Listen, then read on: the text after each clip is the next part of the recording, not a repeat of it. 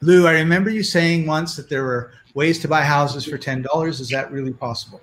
Oh yeah, Erica, that's a great question. Uh, in our world, what happens is that you talk with sellers, you get the details about their existing financing. You discover that by the time you get through all the costs to sell the property, you actually end up with a number. Once you take into account the existing mortgage on the property, you actually end up with a negative number.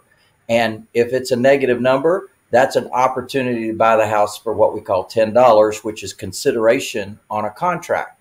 And in many cases, sellers will actually pay you to buy their house. Now, why would they do that? Because of the numbers.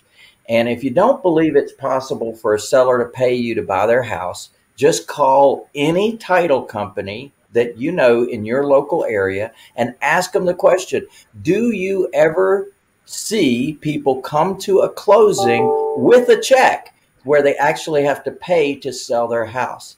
And what you'll hear is only all the time.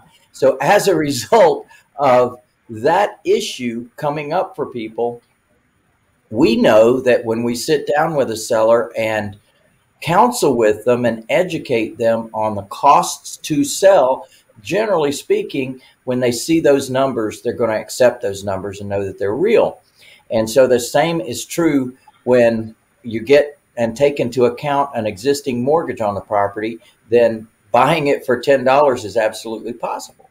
Now, the other possibility also is bad paperwork. So sometimes banks um, played some games and some shenanigans with a lot of people's homes and when we look at the paperwork, we actually discover that the paperwork is bad.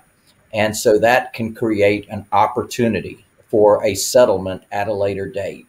And sometimes people don't have the time, energy, or money to defend on a lawsuit like that. So they will go ahead and sell you their upside down house. The bank loan 700,000, but it's only worth 500,000. So there's a big loss in there uh, for somebody. And people sometimes are ready to go on with their lives. They don't want to deal with this anymore. If you'll take it on, that's another example of a $10 house where you take it on and now you negotiate. You take on their litigation rights. They actually sell you their litigation rights, and then you litigate with the bank to determine a number that will be agreeable to both of you. And, uh, and then that process can take years, in fact, and a lot of sellers just say, look, if you'll take this off my hands for $10, I'll be happy with that. So, Erica, there's another, another example of a $10 house.